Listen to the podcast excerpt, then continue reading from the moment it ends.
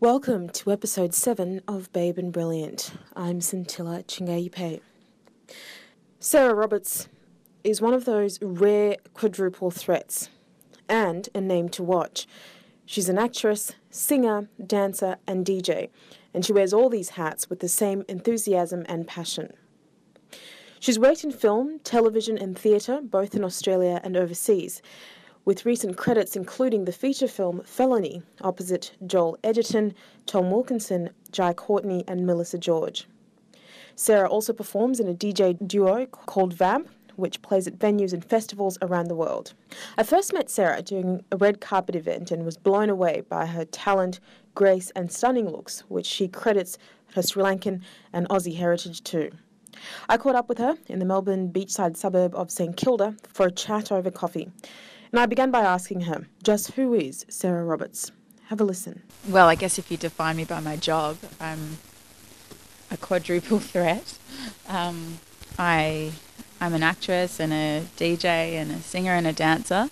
I have a great boyfriend who I love. I have awesome family who are super supportive and I have great friends. Um, yeah, I guess that's me changes all the time, doesn't it? all right. So starting with the quadruple Sarah, um, one of the many hats that you wear is acting. You're an actress. First of all, how did you get into it? Um, my mum started me off in acting, like she did with dancing when I was young. I wanted to be like Natalie Imbruglia from Neighbours. Um, so I started off at the National Theatre in St Kilda, just down the road. Um, and yeah, I did youth drama classes there, and I think I had a couple of like small stints on Neighbours. And then I auditioned for Tokyo Disneyland. I actually learnt Japanese for seven years at school, so I had an obsession with Japan. I auditioned a couple of times for that, and um, and finally landed a contract after like three times of auditioning. Um, and went over and did three contracts. So I did three years on and off back to back over there playing Princess Jasmine and Pocahontas. Yeah, in Japan. And um, then I guess dancing sort of took over. And then only just recently, maybe the last four years, four or five years, I've gotten back into serious acting again, really wanting to be an actress. Yeah. And so, what sort of um, you know, what sort of acting do you do you, do you want to do? Like, I've, I know you've done drama. Yeah. Is that sort of something that you're wanting to pursue more of? Yeah, I mean, gritty roles that I can sink my teeth in, and, and I'm really drawn to roles where I have to do a lot of research. Um, that really interests me. I'd also really like to do a, a film or a TV series where I get to use all of like all of my dancing and singing and DJing, perhaps. Um, something like Step Up. I know it sounds lame, but something like that where I get to dance as well. But recently, I've also had to audition for a lot of roles where I've had um, to learn different accents or different languages, and that uh, really inspires me. And comedy, I've done a bit of comedy recently. Actually, when I went to LA, I studied at Groundlings. I did a term there, and um, I loved that. It's nice not having to um, get really upset all the time and delve into all those full on emotions. It's kind of nice to just be lighthearted for a little bit. And um, I really enjoyed learning about that, like comic timing and. Uh, is it harder? I've heard that comedy is harder than drama. For me, it's harder because I'm not really experienced at it. Um, but I feel like you've just got to throw yourself into it. And I think if you've got good teachers, then you'll get there. Yeah, I think it's all about, from what I've learned, it's all about timing and and still committing 100% to the emotions, um, and that's what makes it funny. Yeah. Do you find that it's it's easier to to find the sort of work that you want to do in LA as compared to back here in in Melbourne, for example? I found there was more work over there that I was inspired to do. Just the TV's just made so well over there. It's almost like film the way they shoot TV over there and so many, you know, big stars that are doing films over in LA are doing lots of TV now. And I think for someone that looks like me, it's easier to find roles over there because I have such an ambiguous look. But having said that, there's a lot more talent. Like I walked into rooms over in LA, and here I sort of look a bit different. But over in LA, there's like a whole room full of people that look like me. Yeah, there's fierce competition, but there's more work, I think, as well. Do you think things like Netflix and how they're making their own series have sort of added more opportunities to the mix for up and coming actors as well? Yeah, definitely. I think so. I mean, there's so there's such a massive platform now for actors. There's just so much, so much work. But then, yeah, as I said, there's so much, so many talented people as well. Describe the audition process. You know, because for many people that might be listening to this, they're going, "Oh wow, Sarah, that sounds so amazing and yeah. really, really fun." But like, what's it all like? How's the audition process? When do you, who who calls you? Who tells you that do you want to go to this? Well, I have an agent. I have two agents now. I just picked up my agent in America, which was exciting.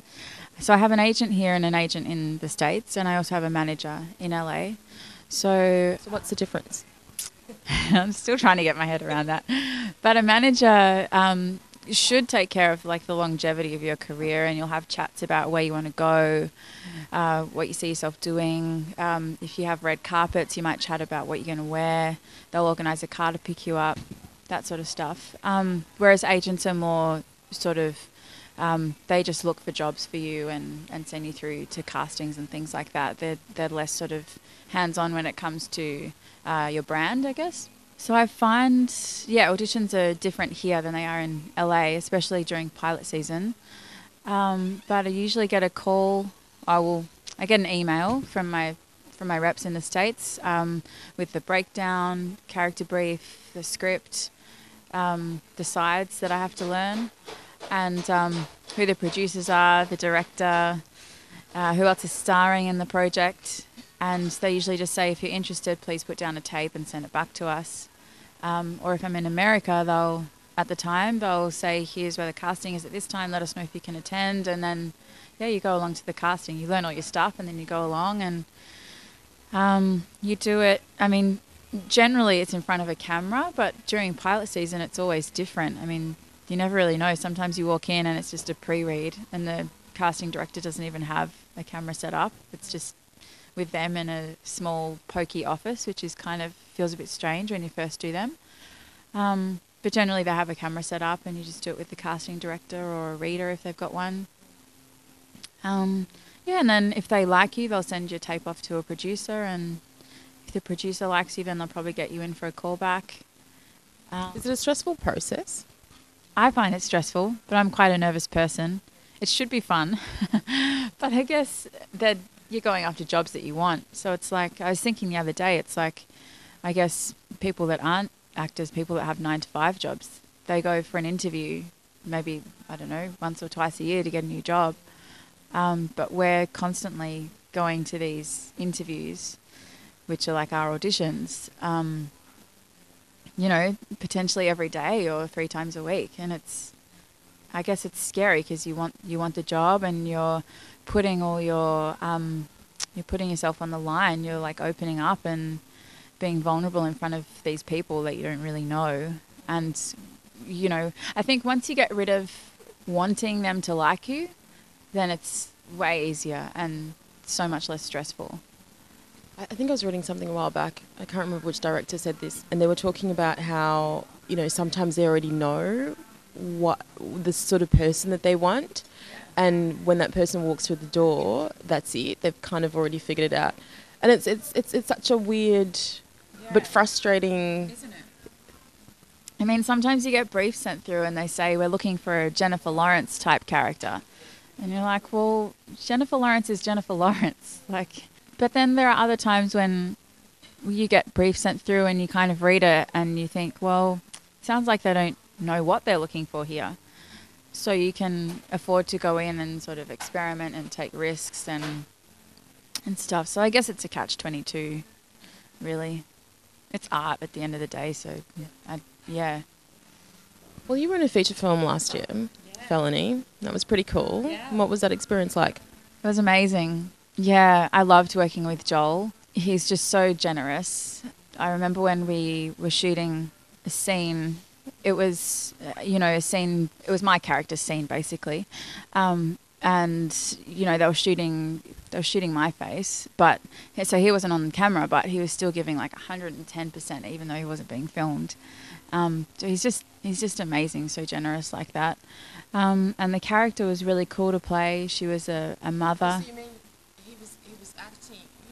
He was acting. Was all about you because the focus was on yeah, you. the cameras weren't on him at all. Right, so sometimes people don't do that. They don't they don't play along. Yeah. until they feel comfortable, Yeah, sometimes they'll go back to their trailer and be like, oh, okay, I'm just going to, you know, have a cup of tea or something while you do this and I'll give you a mark to look at or something. Or, or you know, they'll stand there and they'll just, you know, give a little bit, but not too much. But he was going flat out for me, which was really lovely. Yeah, my character was was was really interesting to play. She was an Indian mother, and I think I was 28 at the time, so I well, I, I don't have kids, so that was a challenge. My son was eight in the film, and I had an Indian accent, which I hadn't done before on a film.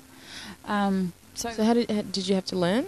yeah, I did actually. I couldn't find a vocal coach in Melbourne that did an Indian accent, and they didn't have one on set.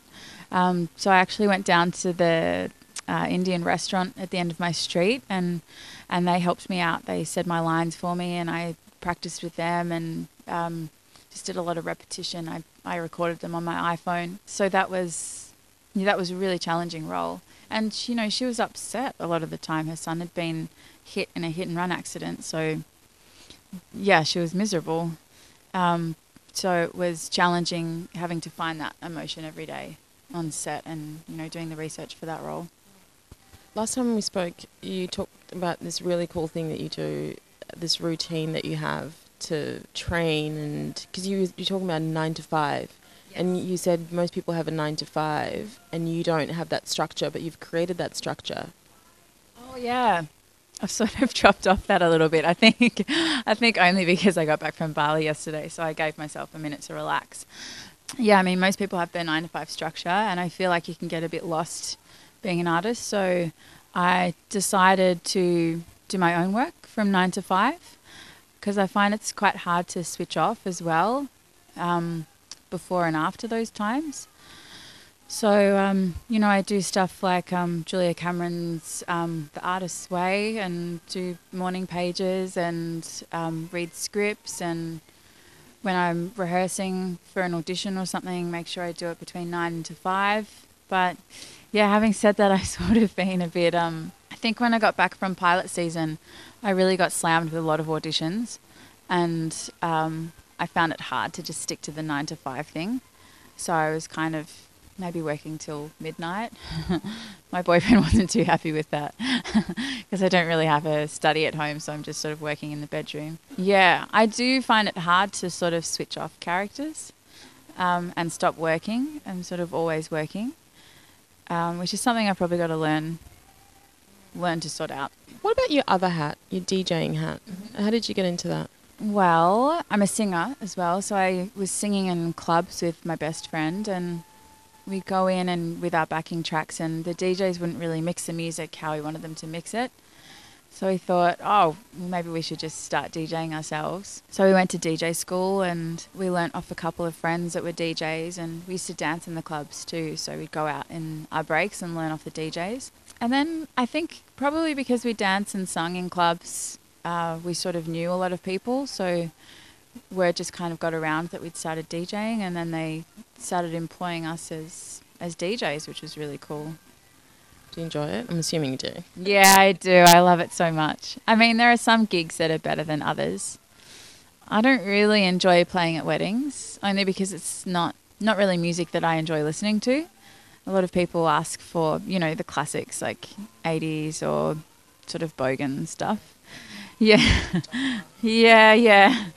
Um, I mean, weddings are really nice to be at. I always cry during the speeches, even though I don't know know the couples. Um, but I, I like playing. I play a lot of lounge background house at the moment, and I really like that. I mean, there's no pressure to build a dance floor, and I really like listening to that music, and it's just relaxed. You know, I have a couple of cocktails and listen to music that I like listening to. Um, and then I also DJ with my best friend. We're called Vamp when we do that, and that's really fun when we get to do that because we get to share it together. And we've done some really cool gigs. Um, you know, we gigged in Shanghai, I think it was last year, and we're going to have a couple of gigs in America when we go over at the end of this year. So that's really fun. And when we get to sing at the same time, that's fun too. I just want to go back to something that you said um, about some of the roles that you've done in the past and the roles that are more in America and the ones that are less here. I wanted to know do you find that you are pigeonholed with some of the characters that you have to play? I get really excited when I get a character brief through that's not a specific nationality, especially here. It's really nice to be able to just play an Australian. But in America, I think they actually have a quota to fill on their TV shows and, and films um, with ethnic diversity. Over there, I don't find it so bad. But here, I mean, I've had a lot of auditions for Indian characters and stuff like that. I think I saw you in something, it was like a comedy skit, and you were playing a Mexican? Was, I was like, what's Sarah doing? yeah, I played so many different nationalities. um, at least I, you know, I didn't have to have a Spanish accent or anything like that. But yeah, that, I mean, that was just a silly little thing for Peter Hellier for his show. That was actually quite fun. But yeah, I mean, as I said, I've I've um, been able to learn lots of different languages and uh, lots of different accents which is you know awesome. And when when I was younger, I didn't really like being the way I was. I guess with you know my coloring and stuff, I thought it would be a problem. But now that I'm older, I kind of think it's a really big advantage. Yeah, because especially this pilot season in America, there was so many roles for ethnic looking people. Do you think we'll ever get to a point where when characters are written, they're written because they're women or they're women at a particular point in their lives and it's less to do with how they look exactly. Because obviously our experiences regardless of your racial background yeah. tend to sometimes be the same really. Yeah. I mean i think there are roles like that like like still alice. I mean it probably wouldn't have mattered what nationality she was. It didn't have anything in there to do with race. That was just some time in her life where she was losing her memory um, i think there are definitely stronger uh, roles coming through now for women definitely definitely and yeah, I think eventually perhaps we'll reach a point where it doesn't really matter. But at the same time, I kind of find it interesting um, because it allows other people to learn about, you know, different cultures and things like that. And I mean, I guess that's what film film's all about and, you know, TV should be about. It's, a, you know, it's a, a slice of life of someone else's someone else's life so you can have a you know little peek into what's going on. I saw Entourage. Yeah, have you seen it yet? No. I just, it would be really exciting when, I mean, I think it's getting better, but when women aren't so objectified. Yeah, I just sort of feel like, I mean, in Entourage, it, there are a lot of women with boobs out and blah, blah, blah, blah, blah. So, yeah, talking, when we started speaking about that, women, you know, women in film, that would be really nice when it when there becomes a time when it's not. No, I think that film was written by men. Yeah, which makes sense. yeah. But, um, but no, you're right. You're right. It would be great to watch films like um, more films like what's the one that's got Channing Tatum that's coming out? Magic Mike. Yeah, see, we need more of that. There should be more films where men are stripping and men are naked. yeah. But I mean, having said that, there is there is a lot of there are a lot of powerful women on screen that are still sexy and showing their bods off and stuff like that. What else keeps you excited about life? Well, I have a great group of friends, um, especially since I've been, you know, to America and back. I feel like I have. Oh, at the moment, I have friends all around the world. Actually, it's really hard to keep in touch with them all. I have a really good friend in. I'm pretty sure she's still in London, but she could be traveling around France or something at the moment. and I have, you know, really good group of girlfriends in America. One's traveling in Colombia at the moment. Yeah, and a really good group of girlfriends here too. So yeah, my girlfriends really excite me as well. And how important is that having a group of girls that you can call on whenever? Ah, oh, I think it's so important. I mean, it's so helpful now these days. I sound like an old grandma these days, but having Skype and FaceTime and stuff like that it makes it so easy to stay in touch. But it's sometimes hard though, you know, when, when things are happening to neglect friendships. it is hard, but I try to stay, you know, loyal to my friends and try to keep in touch with them because otherwise you'll get to the to the end of the day or you know, you'll wrap on a film and you won't have anyone to share it with. And that's kind of a depressing thought. Um, same with family as well. But um, they're very patient, you know, friends and family in this industry, because you're always constantly working and, you know, your thoughts are elsewhere because you're thinking about different characters or whatever. So I think if you have a good bunch of friends that are really loyal, then yeah, it makes things a lot easier. So are you big on celebrating? Are you big on celebrating your life and the victories? Yeah, of course. I actually encourage my boyfriend to do that more because I feel like he doesn't celebrate enough.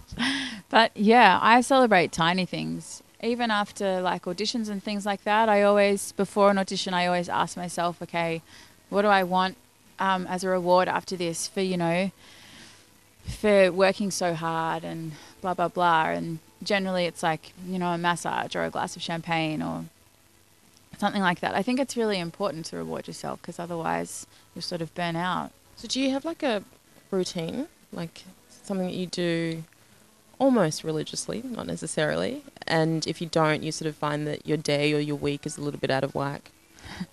I have this stupid stretch that I do in the morning when I wake up, just a bit of yoga. Uh, what else? I used to write morning pages. Um, that's in Julia Cameron's Artist Way book. I haven't done that for a while though. I should I should probably get into starting to write again. I actually really miss writing. Um, I've started doing Reiki as well lately, which has been really interesting. The first time I got it done really whacked me around, but the second time it was really nice and cleansing. Besides that, I don't think there are any other rituals that I really have. You you've talked about your boyfriend um, a couple of times. Tell us about the joys of being in what sounds like a wonderful relationship. um, well, I, we've been in this relationship for seven and a half years. So there's, you know, there's been ups and downs. But I think when you date someone for that long, or it's my longest relationship, you sort of, you become best friends and you sort of know each other inside out. Oh, but having said that, there's still more things that you sort of learn about each other, which, ma- which makes things interesting. But you're just both sort of supportive of each other and yeah, he's really good. He's really supportive. I want to go back to something you said uh, in a previous conversation we've had, and it was about I wouldn't quite say spirituality, but you were talking about how important it was to um, have you know positive positive people, positive a positive way of thinking, a positive way of looking at life. Do you mind elaborating on that? Well, I think it's, I mean, this industry is hard enough. So I think if you have a negative outlook on everything, then it's going to make it way harder. I do believe in, you know, manifesting and stuff like that. At the same time, you know, when I got the call telling me that I that I'd landed felony, I was like crying and thought I was the worst actress ever and that I just bombed that audition. So, I mean, that doesn't really line up with manifesting. But I think if you think about something so much, then I think eventually it's bound to happen because all of everything will align with those thoughts. I mean, this probably sounds lame as well, but you know, the universe will just sort of move into alignment with that, and um, everything you do will sort of work towards that if if that's what you're thinking about and that's what you want. I do believe in that. I think Paulo Coelho talks about it a fair yeah. bit in The Alchemist about conspiring to um, yeah. um but manif- manifesting such an interesting thing because after the secret, you know, a lot of people were thinking yeah. that you could just sit and yeah, and then just kind of go, I want a Ferrari, and then it shows up in your in your garage. But obviously, it's very different, right? Do you think that it, the intention plays a part as well, as in what the end outcome of what you want to achieve um, is? D- do you think that plays a part in? I think you have to just be um, determined as well and motivated like you said, you can't just want to be an actress and just sit there and wait for the phone to ring and just think it's going to happen. You have to, you know, go out there and make it happen and try to take it into your own hands as hard as it may be. But I think adding, you know, positivity with motivation, uh, I think that can go places. Mm. So, do you have a life philosophy? uh, it changes all the time, I guess. At the moment, I think I'm just sort of trying to be kind to myself. Yeah, because I think a lot of the time I'm really hard on myself, you know, and I'm just trying to think of all of this as a growing experience and you know, every single audition I do, I'm growing from, and I have to be getting better. I can't be getting worse. Uh, what I really learnt actually being in America was that friends and family are really important, and you can't forget about them, and that you need to also have a balance between living and working. So you have to make sure you're still living and not neglecting people and other things. And like I kept thinking, oh, when I land this role, then I'll go traveling or whatever. But it might not happen, or you know, it might happen when you're 40 or something. Then it'll be too late. I really feel like you have to like just seize the moment. That sounded lame as well, but you know, just really go after things and and live as well. To find out more about Sarah and catch more episodes of Babe and Brilliant, simply visit www.wearegriot.com. That's W E A R E G R I O T.com.